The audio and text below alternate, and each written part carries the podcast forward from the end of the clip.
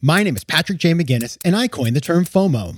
That's short for fear of missing out, and it's why some people end up following the crowd. But we're not like them. We're part of a new species that isn't afraid to do things differently.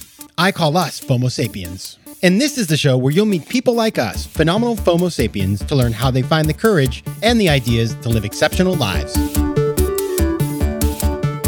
FOMO. FOMO. Hey, everybody, welcome back to FOMO Sapiens, the show for people who don't just follow the crowd, but instead take their own path to success in business and in life. I'm your host, Patrick J. McGinnis, venture capitalist by day, author and podcaster by night, and of course, FOMO Sapiens 24 7. We are back today, season nine, episode two, with David Hogg. Now, last week, if you remember, and if you haven't listened, press pause and go listen to part one because it'll just make all of this make a lot more sense for you, obviously. But we talked to David Hogg a gun violence activist who was in school. He was a senior in high school when his school, the Marjory Stoneman Douglas High School in Parkland, Florida, was the site of a terrible massacre that caused him and a number of his classmates to co found March for Our Lives. They went to DC, they marched, and they have been major voices in the conversation about gun violence in the United States. But guess what?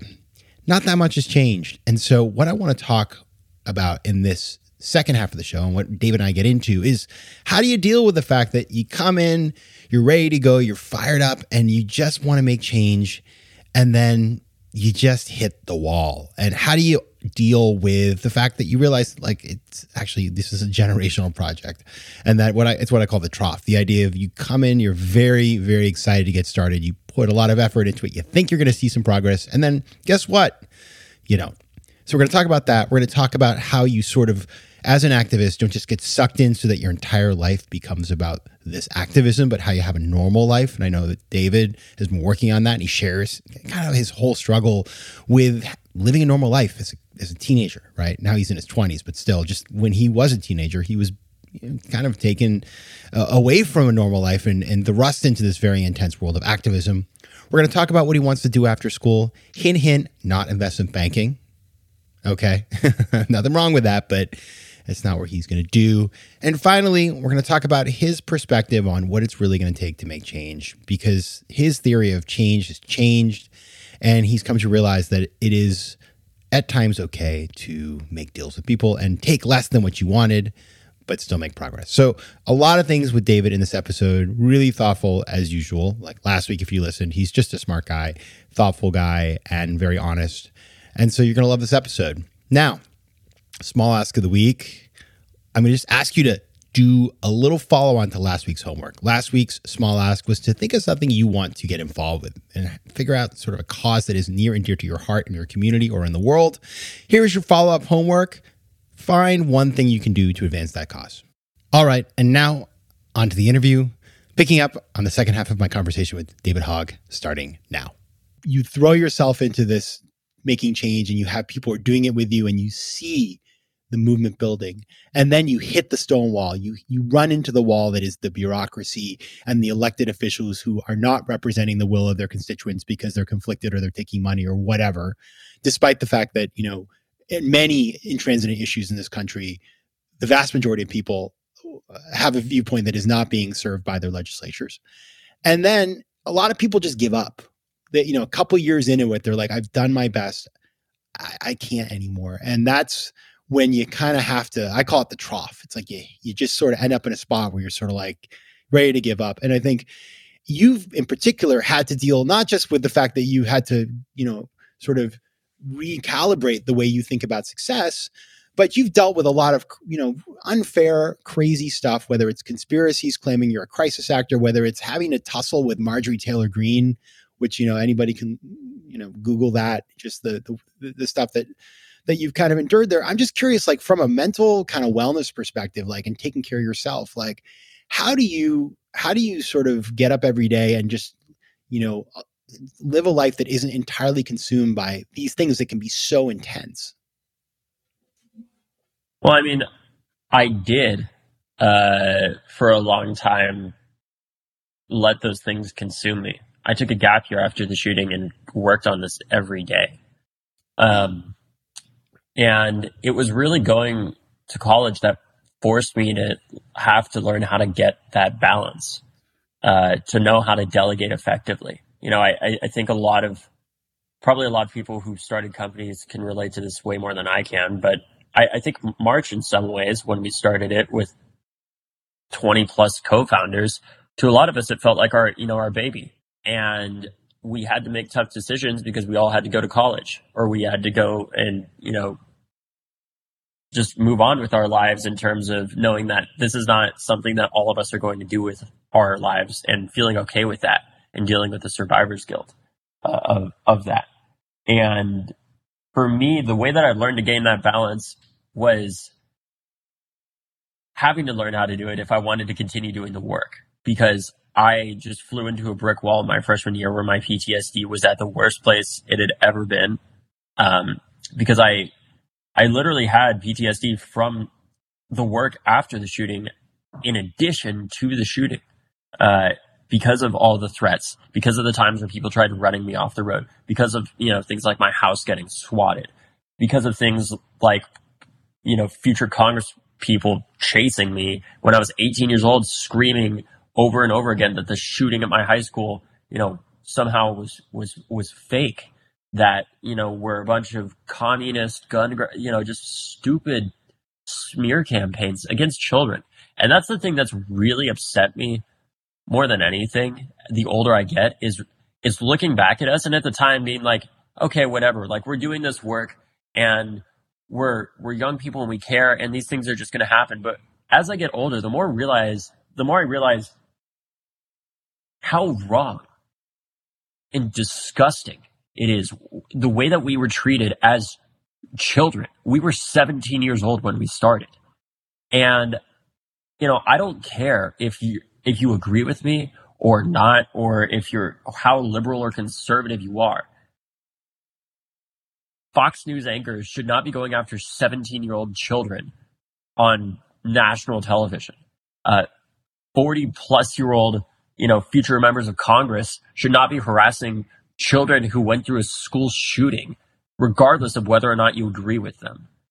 And it's not like I'm like, oh, poor me. It's just that I think I look back at those things and I, I'm upset as an adult now for my younger self and all of my other friends who were so young because we were just kids, right? And we may have had so much courage and may have been so eloquent, but ultimately we were traumatized children.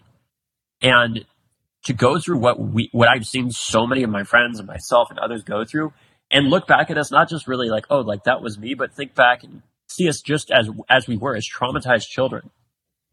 To see the, the, the conservative landscape go after us in that way, is just disgusting. Um, and the real challenge for me was learning how to be a student and be a college student and be a normal young person again instead of a 24 7 activist. And the way I learned to do that was just setting up normal routines and learning how to say no to the work and being able to delegate and having faith in the March for Our Lives staff and team to know that, you know, if I needed to step back and, you know, take some time off, that they were going to continue doing the work even when I wasn't there. FOMO. Tudo bem, meus queridos Homo sapiens? Now, that right there was Portuguese. And as you know, I love speaking foreign languages. But I'm not alone. One in five Americans have learned a new language on their bucket list. If that's you, make 2024 the year you finally check it off that list with Babbel, the science-backed language learning app that actually works. Don't pay hundreds of dollars for private tutors or waste hours on apps that don't really help you speak the language. Babbel's tips and tools are approachable, accessible, and delivered with conversation-based teaching so you're ready to practice what you've learned in the real world. Now, FOMO sapiens, you know I speak four languages, and it takes work to stay on top of them, especially with French. C'est difficile. But with Babbel, I'm able to practice practical conversations that I can actually use in the real world. Here's a special limited time deal for our listeners. Right now, get up to 60% off your Babbel subscription, but only for our listeners at babbel.com slash FOMO. Get up to 60% off at babbel.com slash FOMO. That's spelled B-A-B-B-E-L dot com slash FOMO. Rules and restrictions may apply.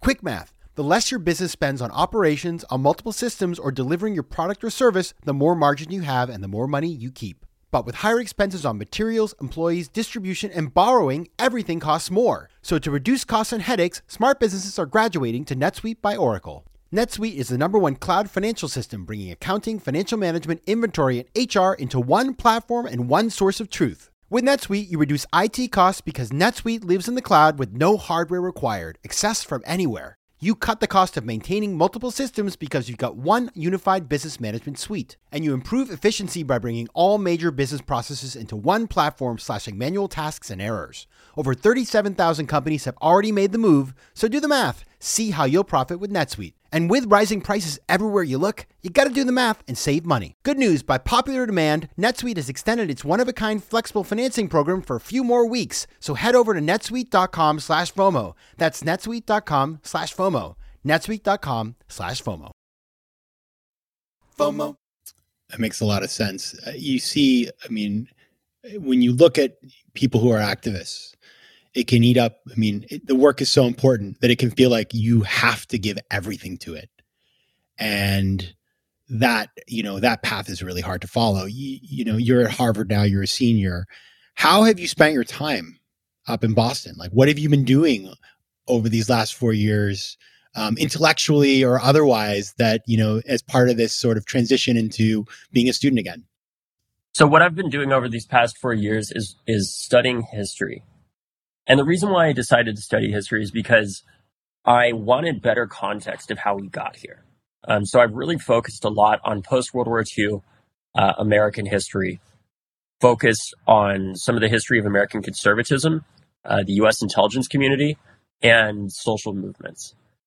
And what I've found, you know, from that is that one, I, I've come to believe that storytelling and art are the you know, despite thinking when I started out that those were some of the most useless things in the world, frankly, you know, very naively when I was 17, I've come to realize that storytelling and art are the most powerful things in the world. And I've kind of used my studies of those things as a way of forcing myself to learn how to not do the work 24 7, uh, which has been incredibly useful. While I've been up here, I've also just focused on being a normal student and and just going to college, you know, going to parties, going to, you know, just hang out with friends and work on class projects. Like right after this, I have to go and work on a, a project for my science and cooking class because I'm done with all my required classes for my concentration. Um, and I'm making nine different sourdough starters into pancakes to see this experiment that we're working on. I guess the pandemic hasn't so, ended for you. no, no, it has not. Um, but the other thing is just learning, re-engaging with the things that I really love and learning new things that I love. Like during COVID, it, I, I think in some ways, as horrible as it was, I think it kind of, it may have saved my life because it forced me to stop traveling and really confront a lot of the things like my PTSD and grieve in a way that I was not able to because I was traveling so much constantly. And being in college, it's been a it's been a learning process more than anything ac- academic about learning how to be a human being and a and a a uh, you know young adult with balance in my life and learning to do the work while also learning the importance of having fun. Because ultimately this isn't going to end in one election cycle unfortunately as I think many of us thought it would in 2018 because we felt like that's what the adults were telling us is oh thank god the kids are here to save us. And you know this is going to be solved in this election cycle and it wasn't and it, it's not going to be it's going to take a lifetime, you know, and what I come back to one thing that John Lewis told a lot of the co-founders after the shooting, like a week after the shooting, which is this is a marathon, not a sprint. And what I've been doing in college is learning how to build up the endurance through having balance and having fun and not feeling guilty about it uh, to be able to do this for as long as it takes and possibly beyond if we have to pass that baton on. I'm curious, you know, you're coming out of school now, you studied history. Lots of Harvard seniors who study history are, are going to be applying to McKinsey right now, um, or maybe Goldman Sachs or something. what are you thinking about yes. doing? Like, what do you, I mean, it would be shocking to me if you said, well, I'm going to Morgan Stanley, but you know, that could be an option. But what are you thinking about for your future? Like, where would you like to apply your talents and your experience? You know, I'm certainly going to have some aspect of me doing this work and working in, in, you know, helping elect young people so long as I'm a young person, mm-hmm. right? We, we just helped elect our first member of Congress, Maxwell Frost, who I'd worked on his camp. I was literally on his campaign calls, on his kitchen cabinet calls this time last year, every Thursday morning at 9 a.m. in my dining hall. And now he's going to Congress as the first Afro-Cuban person ever and the, the first Gen Z at the age of 25. Um, and, and stories like that are incredibly inspiring to me, and I, I don't ever want to leave that out of my life. But I'm I'm increasingly interested in some level of social entrepreneurship as well. I'm not totally sure what that will look like or what it will be, um, but it's very clear to me that you know, unfortunately, much much of this country is run by money, especially in politics, and if we're ever going to really build up a, a substantial political machine to start winning and bringing safety for our kids and people of all ages inside and outside of their schools, it's it's going to require a lot of you know capital, and of course that can come from other people, you know, uh, small dollar donors and stuff like that. But really, it's it's not sustainable because that relies on people's attention spans, and people are very emotional investors, especially liberals, when it comes to change.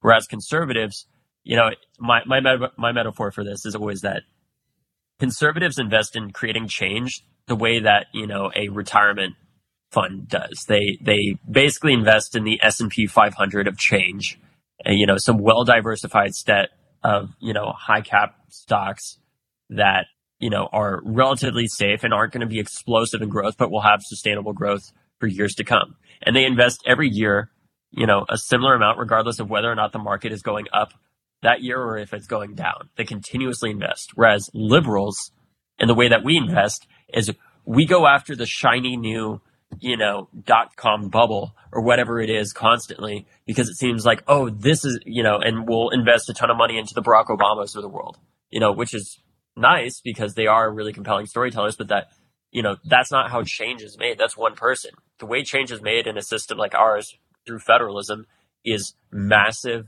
systematic investment at every level. And uh, we really have to learn how to change that investment uh, strategy for change uh, if we're ever going to really succeed in the long term. So that's kind of what I'm interested in, and pos- potentially doing maybe even a podcast or something in the future because I do like talking to people and and storytelling. FOMO. FOMO. Yeah, it's powerful. It's interesting what you say. I mean, I think about this a lot when you think about the changes in the courts in America. The Federalist Society, for those international listeners, you know, yep. it's this organization that basically operates at all the law schools across the country. And even one of my friends from undergrad at Georgetown was part of that and now he's a federal judge and it's sort of like the way they vetted people and then when somebody becomes president they get a list of people from federal society and say put these people in and then you you institutionalize a specific kind of conservative judge and that doesn't really exist on the other side of the spectrum. What is interesting and i'm curious what you think about this when we think about gun violence in particular i kind of think about you know let's think about other systemic change in america like marriage equality. That's one of those things that used to be a right left issue and now has become much more um, you know there will theoretically be passed in, in the us congress this year marriage equality that'll have bipartisan support. Why because people on both sides have family members and kids and stuff and all of a sudden when it's in your family you suddenly seem to care about it. It's like oh i was you know i was against it before but my daughter is wants to marry a woman so oh, i want to you know support this now which is i mean it is what it is. But the thing about gun violence is that it doesn't discriminate depending on ideology. And you have a generation of kids growing up that are practicing drills and school shootings or living through shootings and it's affecting their lives and i wonder if you think you know you sort of alluded to this earlier but it's like it's sort of inevitable because you have a generation of americans who are personally affected by this and they're not going to stand for it not changing. The question is how long does it take? Is that does that feel reasonable to you? I think it's optimistic. Hmm. I, I don't think that on its own though is going to be enough for us to create the necessary change. And the reason why I say that is, you know, when I in some of the research and classes that I've taken on social movements, you know, uh, especially in regards to things like revolution, there's this common uh, misconception that I had when I went into a lot of these classes as well, uh, which is that, you know, the more oppressive a regime is, the more likely the people are to rebel. And it's actually uh, not the case, basically ever, uh, at least from what the data show of, you know, what helps predict if, if there really is anything, what helps predict, you know, whether or not the people are likely to rebel against their government. And obviously, you know, full blown uh, violent or nonviolent revolution is not what we're talking about identically here. But I think it speaks to a certain aspect of human psychology of how things become normalized that people look at and they think, you know, how how is that possible? How how do people just accept that reality constantly? And the and the parallel that I think we could draw here is, you know, people look at us from other countries at our healthcare system specifically, you know, from places that have some form of socialized healthcare, and they think, how how can Americans think this is normal? How can they think that it's normal to pay ridiculously high prices for healthcare, uh, go into debt for all this stuff, and they just see it as completely insane, right? But it's a world that we've continued to live in, uh, despite basically every other high income country developing some form of socialized medicine, right? We have ACA here, but it's not anywhere near the same scale as most of these other high income countries. And that's my fear is that we can't, it's not enough just to, we can't just assume that things are going to change because they get so bad. Because unfortunately people just have things come up in their lives and they get, they get used to it until it affects them.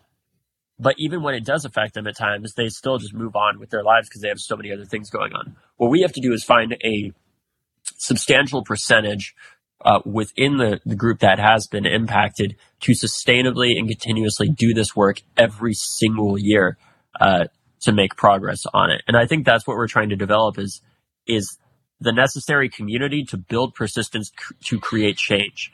Because my view, my model of creating social change is, and this might sound a little weird, it's like walking into a door over and over again. You don't have complete control of whether or not the door opens all of a sudden, but you have to keep walking into it because ultimately, if it does open and you're not there to walk through it, you won't make progress. And that's how I kind of see these things happening is it requires a combination of variables that are within your control and variables that are outside of your control, uh, with the stars aligning kind of.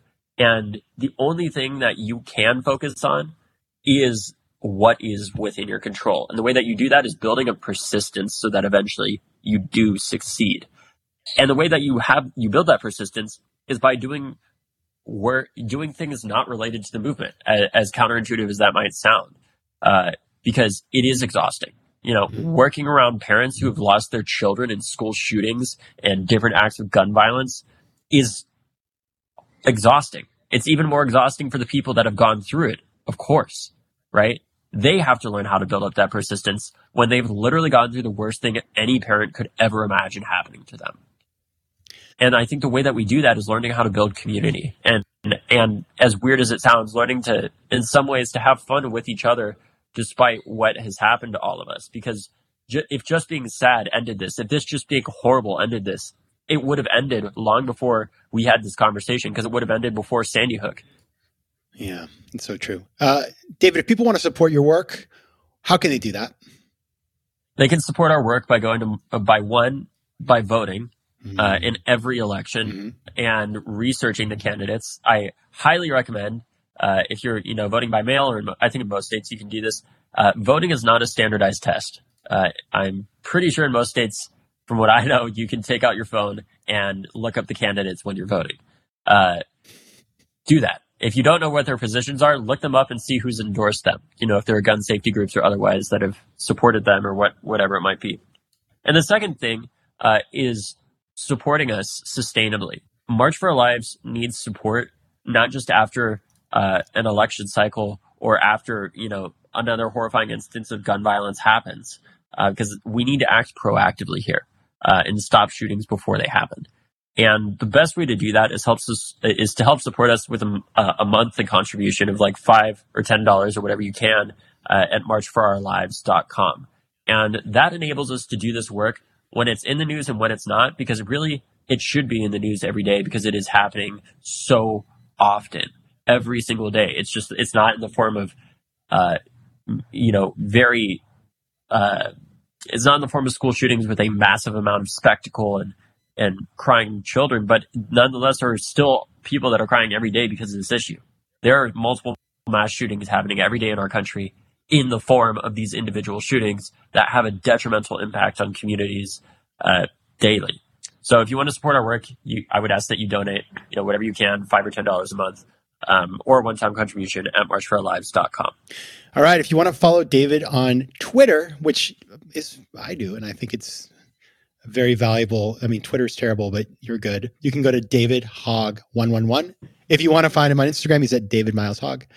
David Hogg, thank you so much for being here. Thanks for having me on. FOMO. If you like today's show, please be sure to rate it and recommend it to your friends. And as always, you can find me on Instagram at Patrick J. McGinnis, on Twitter at PJ McGinnis, and on the web at FOMOSapiens.com or PatrickMcGinnis.com, where you can get all kinds of free resources to live a more decisive and entrepreneurial life. FOMO Sapiens is recorded in New York City. Theme music is by Mike McGinnis, and editing and post production is by Josh Elstrom. If you like today's show, please be sure to rate it and recommend it to your friends. And as always, you can find me at FOMOSapiens.com and at PatrickMcGinnis.com. To advertise on FOMO Sapiens, reach out to contact at FOMOSapiens.com. FOMO. FOMO.